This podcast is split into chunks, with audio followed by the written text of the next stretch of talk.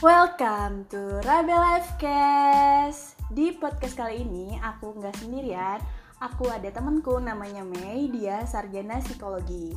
Dan karena di podcast ini kita bahas kesehatan mental, aku mau bahas sama Mei tentang apa itu kesehatan mental dan apakah kita sudah termasuk orang-orang yang masuk ke dalam orang-orang yang sehat mental. Hmm, penasaran kan?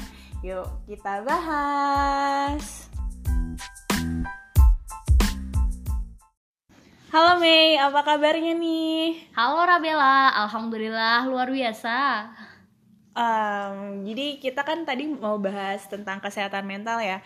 Sebelumnya mungkin kita bahas dulu definisi kesehatan mental itu apa dan nantinya menyusul. Oke, jadi menurut Mei nih yang dipelajari selama kuliah atau yang Mei tahu kesehatan mental itu apa sih?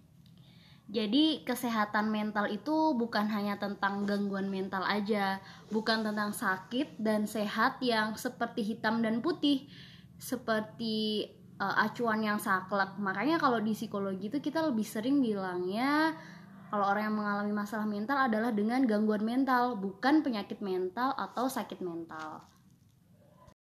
Oh gitu ya Mei, aku jadi baru tahu nih. Jadi untuk kesehatan mental ini istilah yang dipakai adalah gangguan kesehatan mental ya, bukan sakit mental.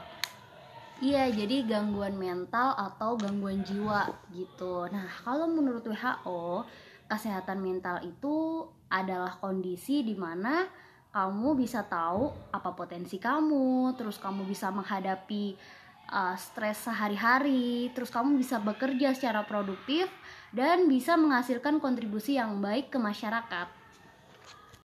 Oh, kalau dari definisi WHO tadi, berarti aku bisa mengukur diri sendiri dong kondisi aku tuh lagi kayak gimana? Nah, bisa banget. Jadi dengan empat indikator tadi bisa sebagai acuan kamu buat ngeliat seberapa kamu sadar sama potensi kamu, seberapa kamu bisa menghadapi stres sehari-hari, seberapa kamu bisa bekerja secara produktif, dan seberapa kamu bisa menghasilkan kontribusi. Nah, jadi kesehatan mental itu ya bisa diibaratkan kayak spektrum, bisa spektrum kiri dan spektrum negatif, spektrum kanan positif. Nah, jadi bisa ada beberapa hal yang bisa men-trigger kita untuk berada di spektrum kiri. Misalkan nih, kasus orang perceraian, mengalami perceraian karena sedih kehilangan orang yang disayang atau mungkin kehilangan pekerjaan. Nah, kadang-kadang kan ada ya problem-problem kehidupan kayak gitu. Nah, bisa jadi itu bikin kita ngerasa sedih, kita ngerasa down gitu dan itu wajar aja gitu. It's okay not to be okay. Cuman sayangnya nih, banyak banget stigma masyarakat tuh atau stigma orang-orang ketika kita menunjukkan sisi kita yang lagi nggak oke, okay, lagi down, lagi sedih tuh malah dibilang, ih gila ya, lo lemah banget sih, ih lo baper banget sih. Padahal ya itu wajar aja.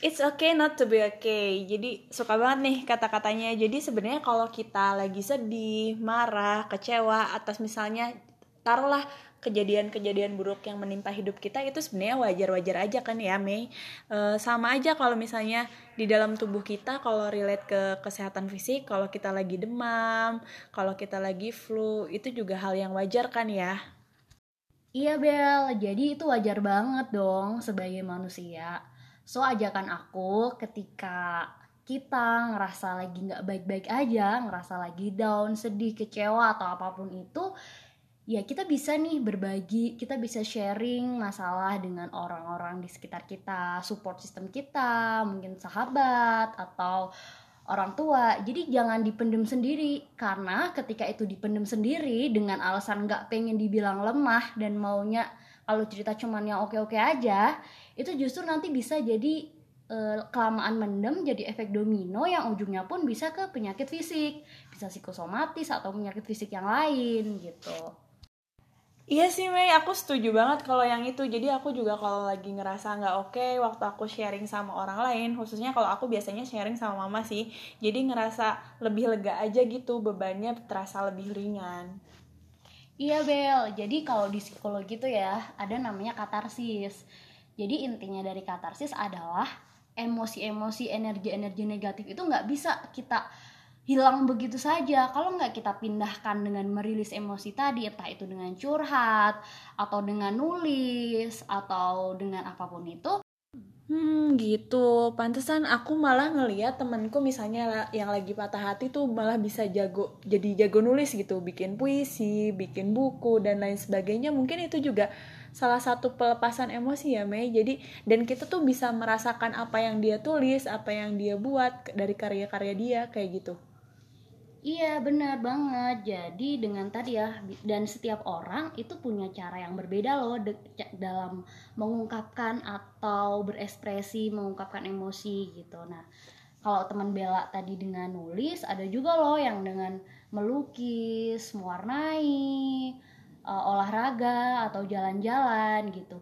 Pada intinya, katarsis adalah sebagai sarana pelepasan ketegangan atau kecemasan yang sedang dirasakan karena ketika ketegangan itu bayangin aja sih ketegangan kalau di nggak dirilis kan kita jadi tegang terus kan otomatis yang tadi aku bilang itu akan berpengaruh sama kesehatan mental kita kalau kita terlalu nahan-nahan emosi dan nggak kita ekspresikan dengan baik Hmm, oke. Okay. Jadi intinya kalau lagi nggak baik-baik aja itu jangan dipendam sendirian ya, Mei.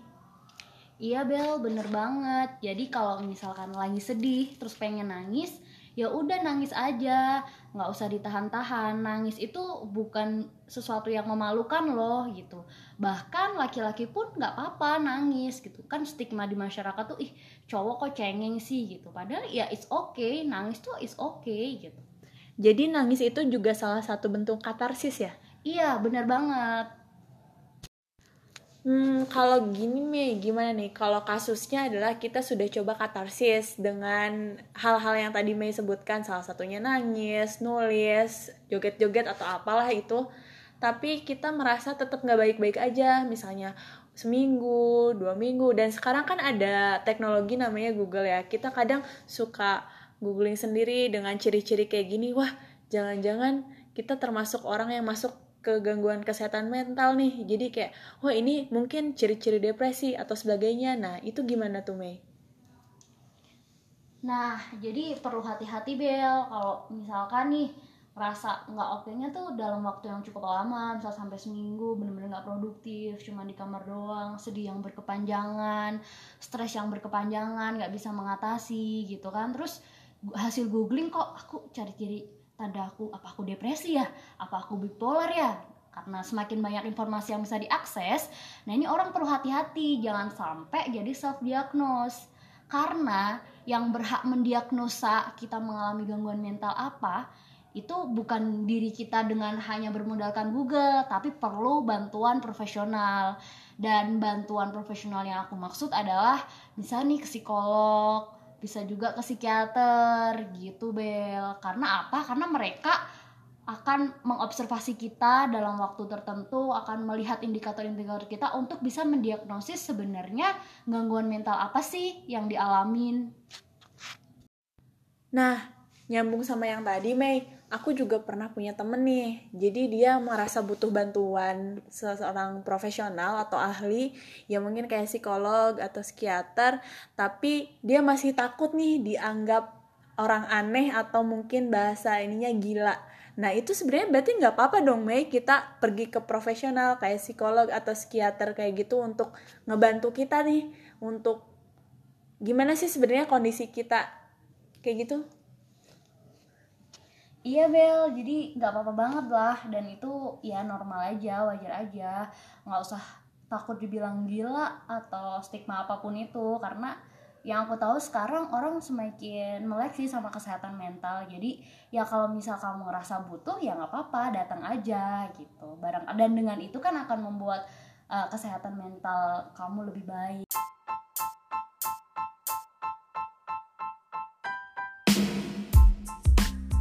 Thank you Mei udah sharing di Rabe Livecast. Yang aku dapat dari sesi sharing kita kali ini adalah it's okay not to be okay. Jadi kalau kita ngerasa nggak oke okay itu sebaiknya nggak dipendam sendirian. Kita bisa katarsis yang tadi banyak bentuknya, bisa sharing ke teman, bisa nulis, bisa nangis mungkin dan lain sebagainya. Dan kalau misalnya kita ngerasa butuh bantuan ke ahli kayak psikolog atau psikiater itu juga nggak apa-apa loh. Jangan takut sama stigma masyarakat. Gitu Mei. Bener nggak? Iya bener banget Bel. Thank you Bel